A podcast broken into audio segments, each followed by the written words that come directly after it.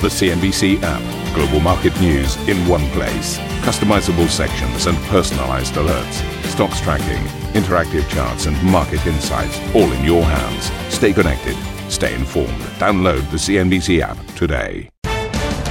Very warm welcome everybody. You're watching Squawk Box. Let's get into your headlines. The S&P 500 closes in bear market territory while the 10-year treasury yield surges to decade highs. The 2s to 10s curve has now inverted over growth fears.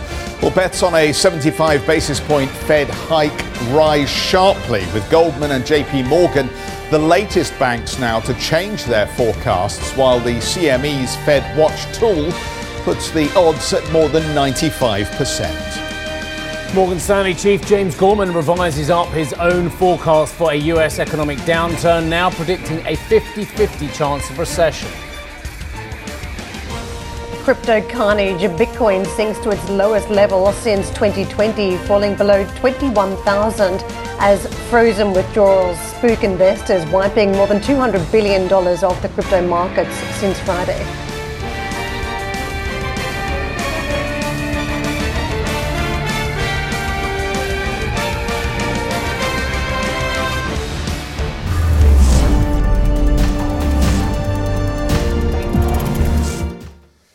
Federal Reserve officials are reportedly now considering hiking interest rates by 75 basis points at this week's meeting, following Friday's red hot inflation reading.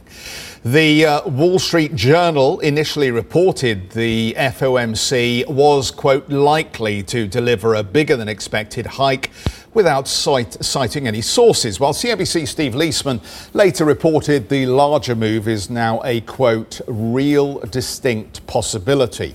Over the course of Monday, analysts at Goldman Sachs, JP Morgan, and Nomura joined Barclays and Jefferies in upgrading their expectations for a larger rate increase. The Fed had previously been expected to hike rates by 50 basis points. Well, Fed Chair Jerome Powell had previously ruled out a 75 basis point move, telling Steve Liesman at May's meeting that the FOMC was not actively considering such a large hike. You talked about using 50 basis point rate hikes or the possibility of them in coming meetings. Uh, might there be something larger than 50? Is 75 or a percentage point possible? Um, and perhaps you could walk us through your calibration why one month should we, or one meeting should we expect a 50? Why something bigger? Why something smaller? What what is the uh, the reasoning for the for the level of, of the amount of tightening? Thank you. Sure. So. Um, 75 basis point uh, in an increase is not something the committee is actively considering. What we are doing is uh, we raised 50 basis points today, and, and we've said that, again, assuming that economic and financial conditions evolve in, ways that are consistent with our expectations.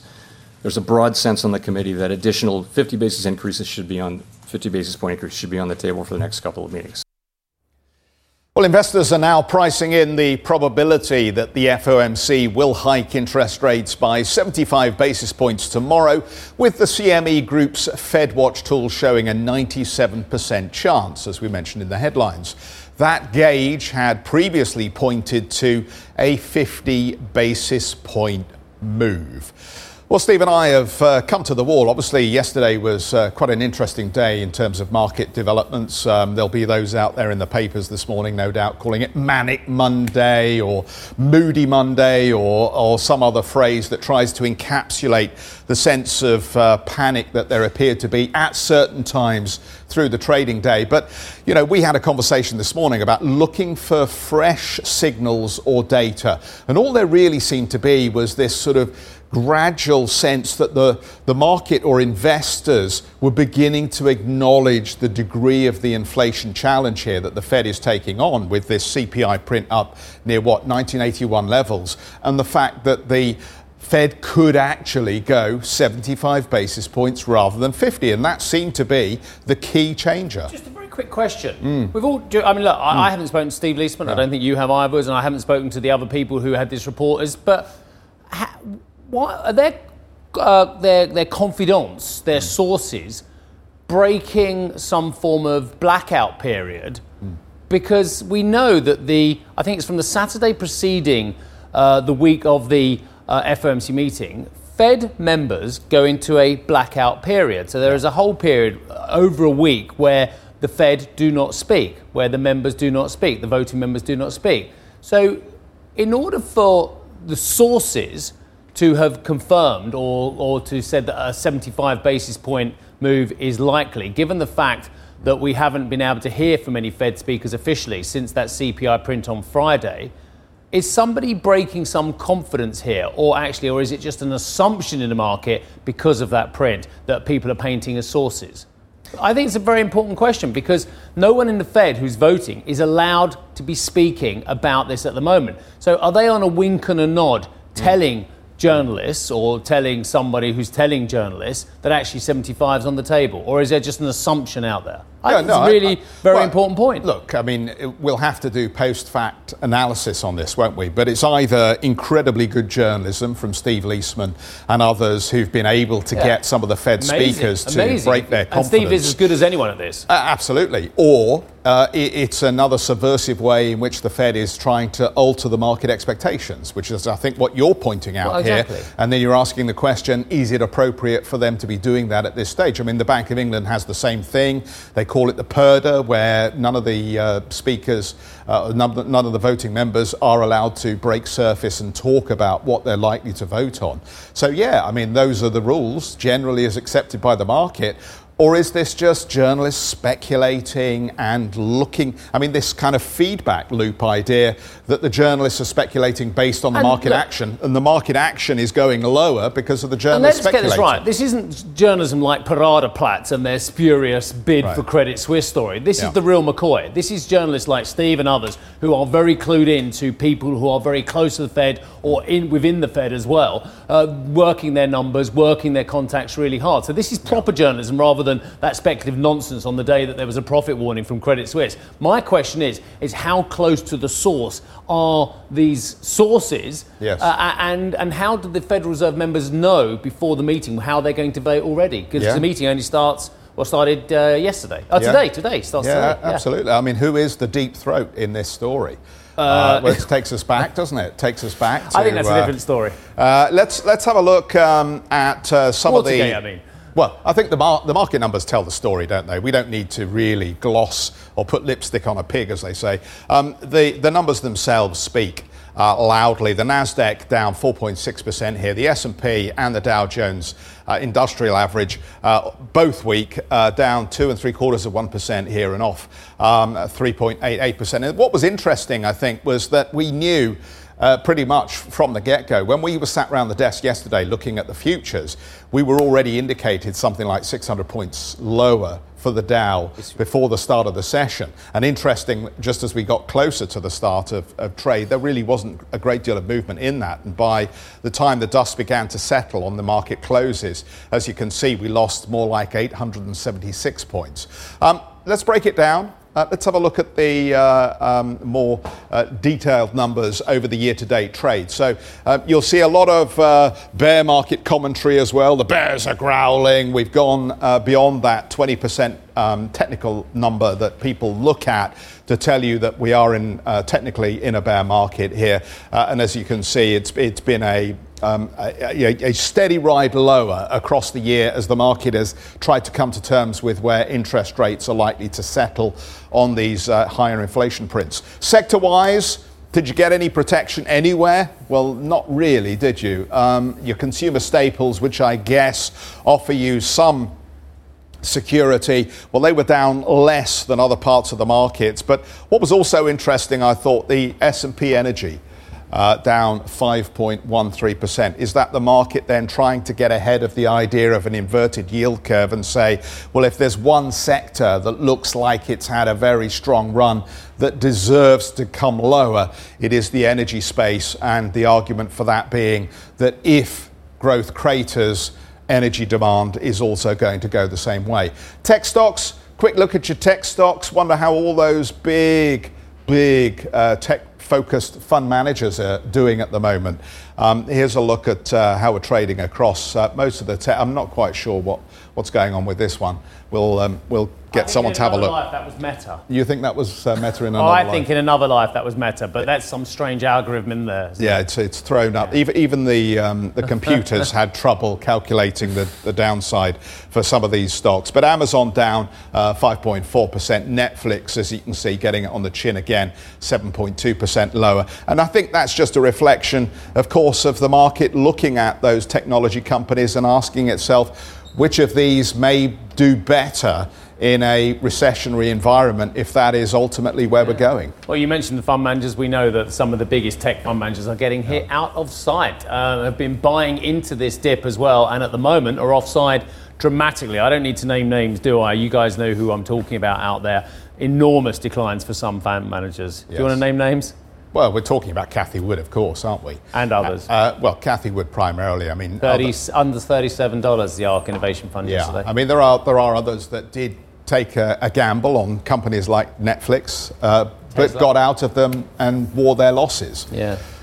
Doubling down, I think. Um, well, I'll just go through this very quickly because there weren't any ports in the storm yesterday. The Treasury, the 10 year, as Geoff was mentioning, a huge increase there, multi uh, year highs for the yield 95 97 the underlying 336 uh, is the yield on the 10 year as well. The dollar continues to surge. Dollar index was up uh, over a percentage point yesterday. Sterling getting absolute drubbing, not only because of domestic political factors such as concern about the uh, uh, the peace agreement in Northern Ireland as well, and the Northern Ireland Protocol that was agreed with the EU, and whether uh, Boris Johnson's going to uh, push the well, the abort button on that deal. Uh, the Russian ruble has actually declined a little bit. Very interesting that pair of what's been going on with the enormous oil revenues going in. And uh, some people have skepticism about the official rate there on the uh, dollar ruble pair. It's up 3.6%. Euro now has got a 104 handle as the dollar continues to surge. Very interesting what Geoff was saying about those energy stocks. And I noticed that as well, that they're up 5%. But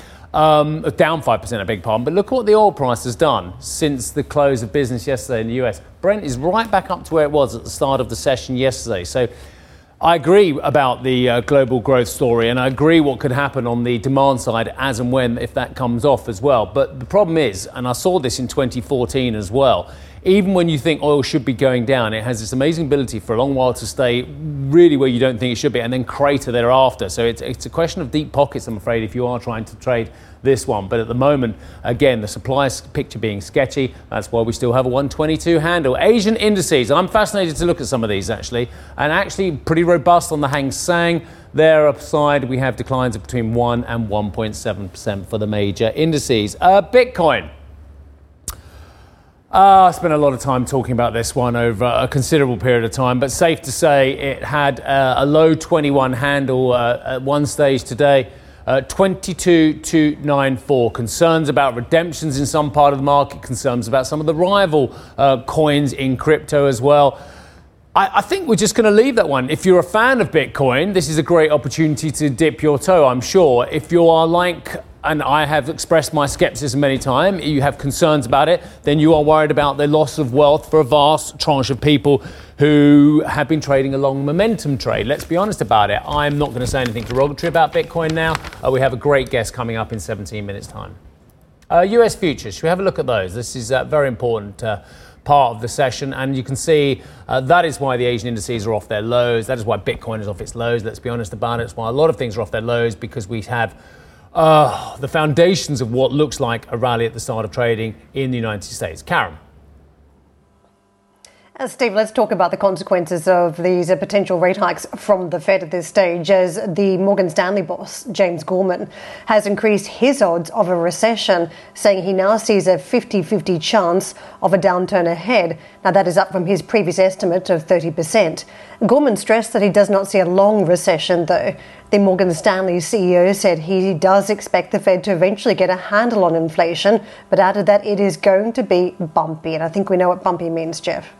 Let's bring uh, Guy Stear in straight away, Karen. I'm head of EM and credit research at SocGen. Guy, good morning to you. Uh, Steve, not for the first time, raised a very interesting question at the wall about why suddenly we saw the New York Times, Bloomberg News, Axios, and the Wall Street Journal all run stories uh, talking up the prospect of a 75 basis point move here when we know that at this point the uh, voting members of the Fed aren't allowed to talk in public. Um, was this just uh, sort of sort of g- genius uh, fortune telling from these various publications, or are they being steered in this direction? And consequently, should we believe that it, is now 75 basis points penciled in? Well, I don't know whether they're being steered in this direction, but it's. I think more and more people are thinking that after the uh, continued upward surprises in terms of inflation in the U.S., the Fed has to do something. I mean, I've read some commentary saying uh, they should do 100 basis points or more than 100 basis points as a one-off shot. Uh, just to show how serious they are about the situation. Now, that's tremendously unlikely. Uh, but when you're faced with the fact that we keep getting much higher inflation prints, much higher surprises, I think there's a temptation for everybody, every commentator to saying, well, they're not doing enough. They need to reach for the bazooka. So let's see them do something big. James Gorman talked about a 50 50 chance of a recession here. Surely those odds must be going up. Do you think a recession is now baked in? Um, well, I think when you're looking at the risk markets, it's getting more and more likely. I think you need to differentiate, though, between two things. One is the pure economic outlook, and secondly, the profit outlook. I would actually be more worried about profits than I would be about uh, economic growth itself. We've been in a 25 year, 30 trend of profits always rising as a percentage of GDP. I think that's more or less finished with lots of uh, global trends in terms of um, uh, deglobalization, reshoring, uh, higher energy costs, higher input costs, uh, higher wage levels. So I think that no matter what happens in terms of the economic outlook, and yes, the likelihood of an economic recession is mounting, the likelihood of a profit recession is mounting a lot faster. Guy, do you think it's fair to say that Jay Powell has a huge challenge this week when it comes to communication? One, he needs to anchor expectations around inflation, that the interest rate story will do enough to tackle rising prices. And number two, to get ahead of this narrative now as you see more and more CEOs concerned about some form of recession downturn coming? Well, I think it's not just, if it were only a communication problem, that would be nice. I mean, I think it's a real problem as to what to do because there are some signs of the economy beginning to weaken. Uh, and there are a lot of signs of the economy overheating as well, which demand um, interest rate and serious interest rate action. So I think the Fed is definitely going to err on the side of being too aggressive because inflation is here it's with us now the recession isn't uh, and so and so far the even the high frequency data doesn't look that bad. Um, so i think that they will be they will be tough and that may risk having a recession. Yes they may risk tipping the economy into recession as a result can I ask you about what is now priced into the markets? Because we saw very rapid moves in bond markets yesterday, and now uh, a half a percentage point rate increase at every Fed meeting this year has been baked into the market assumptions. Is that the right pathway at this point? I think it's it, it's pretty close to our own forecasts. So in terms of our our, uh, our rate hike expectations, are not radically different from what the market is thinking. I think what you're what I would be really more interested in is not so much what's going to happen at the front end of the curve, which is the rate hike expectations, but rather what's going to happen from five years area out, because I think that's going to tell us what people are really thinking about uh, the economic outlook. And as you mentioned, it's more. I think it's even more important to, to, to find out what the market is guessing in terms of the economic outlook than the Fed. What I would expect to see is a pivot point in the curve between around the five to seven year area where the front end of the curve continues to go higher and the back end of the curve starts to drop. Guy, um, you, I was going to ask you something completely different, but I'm going to ask you now about um, aggressive Fed because you mentioned how aggressive the Fed was. You don't really mean that, do you? You're just saying that because you're a bomb person. Surely you don't think that some of the highest negative rates that you, I, and Geoff have had in our lifetime, that Karen had before her lifetime, surely you don't think that the Fed is actually being really aggressive? Well, so I think one of the problems is that um, the headline inflation prints are extremely high because of year on year energy costs. Uh, and I don't know whether that's quite the right way to be thinking about real rates, whether we should be thinking about real rates in terms of underlying inflation expectations or longer term inflation expectations. I think the Fed needs to be more aggressive in terms of dealing with inflation, and I think they will be more aggressive in terms of dealing with inflation. I mean, we can see that from the curve. Everybody believes they're going to continue to hike. Uh, but I think um, you know, they probably started a little bit late, but it was very difficult in terms of getting the timing right. I mean, we've been in a, a 20 year period of always adding liquidity to the markets because we hadn't had inflation pressure, and now a little bit it's um, it's payback time, uh, and uh, how quickly you're managing to write things is very difficult. Well, do you know what? This is a great conversation because my other question I've just ditched now because of what you've just said. I'm going to do you a favour. I'm going to strip out energy because you don't like energy as inflation. I personally think it's quite important for most people, but I'm going to strip that out. Um, and then we have 6% core inflation in the US, stripped out with the energy as well. We have a 1% Federal Reserve rate at the moment, at the top end, by the way, rather than uh, 0.75 at the bottom end as well. We still have a negative real rate of 5%, Guy. These are historically enormous. So that it comes back to your first statement. Is it does it make sense to say that the Fed could do 75 basis points in this kind of context? Absolutely, yes, it does. And I would agree with you that the the impact on people's wallets in terms of uh, higher levels of energy is very significant. But that's a double-edged sword because on the one hand, those higher energy prices are creating inflation, but they're also discouraging people from spending would 7% interest rates, let's say 7% would be the right number, would 7% interest rates change the situation in terms of oil? Earlier on the show, you mentioned the fact that oil moves in mysterious ways. And I don't think it would respond to a 7% interest rate uh, if we had that tomorrow. Guy, briefly, anything that you'd want to own in this environment? Well, it's difficult because I think that um, there are lots of things that I don't want to own. I mean, my personal view in terms of where we are on the bear market is we're about three fifths of the way through it in credit markets. Uh, so I'm waiting for another 80 basis point widening in terms of credit, which means losses of uh, probably not double digits, but close to in the equity markets uh, before I really start to get interested in terms of valuations. The most defensive areas for me are energy, which you've already mentioned, and utilities, because utilities, I think, are at the core of the green transition, and they represent something that um, that that we need in terms of uh, in terms of moving towards clean energy, which I think is still very much in the background. The other area which people are generally negative about, and I'm more positive about, would be the banking sector. Because I think banks have deleveraged so much in the past 10 years that they're a lot less sensitive to the uh, to the economic variations, particularly in Europe, uh, than they would have been 10, 15, 20 years ago. So I think that's more of a defensive sector than people realize. Good to have you on the programme, Guy. Thanks for joining us at this hour. Guy Stear, head of EM and credit research at SocGen. Uh, for more on uh, Steve Liesman's reporting ahead of the Fed meeting, check out cnbc.com. Karen.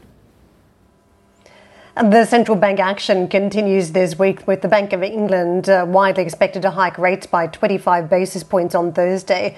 The BOE has hiked rates four times since December as inflation is double digits. The Swiss National Bank will also deliver its latest decision on Thursday. And on Friday, the Bank of Japan is up on the ticket with the policymakers keen to arrest the yen slide, which has plunged to its uh, lows and not seen since 1998. Well, speaking of which, uh, the Bank of Japan is set to keep rates low at its meeting, though, on Friday, despite inflation pressures and the recent weakness in yen. The Japanese central bank is aiming to support the country's economy with ultra loose monetary policy until it sees a significant uh, pickup in wages. The consumer price level that exceeded the bank's 2% target back in April, mostly driven by fuel and food costs. The BOJ also bought 1.5 trillion yen of Japanese government bonds. That was its biggest purchase in nearly four years. Coming up on the show, Wall Street's tech wreck. Oh, new one. Tech wreck bleeds into Asian trade. Okay, we're going to be live in Singapore in just a moment.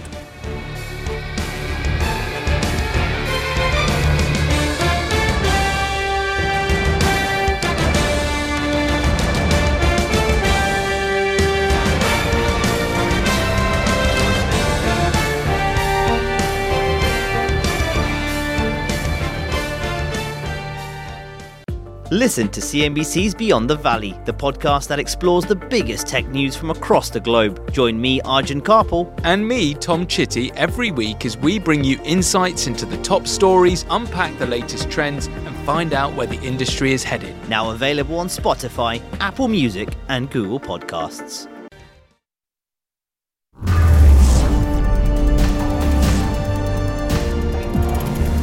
Right, well, a little treat for everybody. JP Ong joins us now from Singapore with a look at Asian equities, which I think, uh, in part, if you uh, if you can ignore the right-hand screen, ASX 200, they don't look as bad as many people had feared. JP, good morning to you, my friend. Good morning to you guys out there in Europe. And yes, when you take a look at how markets are doing here in Asia, it's not encouraging as well. Markets are mostly extending losses once again. It's on the back of that upsized rate talk of an upsized rate hike in the United States, talk of a potential recession there. That's really causing markets to pull back. The S&P 500 index also falling into bear market territory, not helping matters either. The Nikkei 225 today falling by about 1.7%. But perhaps the market to watch today was the ASX 200 coming back from that extended weekend. And we are seeing that they're playing catch up in terms of losing ground plunging by 4.2%. It's a sorrowful session out in Sydney so far in this uh, today, with the ASX 200 set to close deeply in the red. Shanghai also trading about 1% lower and falling on the back of worries about these rising COVID 19 cases that could potentially prompt more lockdowns in the world's second largest economy. We want to talk about tech stocks because of these rising rate pressures once again. And of course, the Hang Seng Index also falling about half a percent, once again being dragged down by the Hang Seng Tech Index, the likes of Alibaba falling by more than 5% in today's session, alongside many of these tech heavyweights in mainland China. South Korean Kospi also very much tech weighted as well. They're also down by about 0.8%, but that trucker strike, which is now on its eighth day, continues to worry many South, South uh, many um, South, South, Korean markets there. Samsung w- w- worried also that their uh, output of uh, microchips in China may be imper- imperiled a few rays of light here. Give me shelter, asked the Rolling Stones. Well, here's Thailand and, and Malaysia saying, here's an umbrella, guys. The KLCI in Kuala Lumpur up by about half a percent, and Bangkok also trading about 0.1% higher, also perhaps just resisting some of these pressures. But the rate hike uh, pressures, at least, it's not just tech shares that might also be in danger here. I want to take a look at the Hang Seng Property Index and also the Straits Times Index, which is down by 1% today. And if you look at the Straits Times Index or deeper into the Singapore market, you'll see many of their property stocks are actually deeply in the red. And this is another sector will be worth watching to see if they might also face tougher times if rates are indeed on the up. Karen, out to you. JP, thank you very much for the market update there. JP Ong with us. Uh, let's push on and take a look at uh, some of the news out of the mainland market as a US National Security Advisor, Jake Sullivan, has met with China's top diplomat to discuss security challenges affecting bilateral re- relations between both countries, including the Russia Ukraine war and North Korea's ballistic missile tests. A senior administration official described the talks as, quote, candid in depth, substantive, and productive. The US is pressing Beijing not to help Russia beat global sanctions over its aggression in Ukraine. The Chinese government has revealed plans to boost the allocation of resources across local government. It's part of a plan to ease financial pressure and debt risks as the country nurses a slowing economy amid its worst coronavirus outbreak yet. As part of the new plan, the central bank says it will boost local governments' transfer payments to nearly 9.8 trillion yuan this year, while promising to lift annual tax cuts. Thank you for listening to Squawk Box Europe Express. For more market moving news, you can head to CNBC.com. Or join us again on the show with Geoff Cutmore, Steve Sedgwick, and Karen Tso, weekdays on CNBC.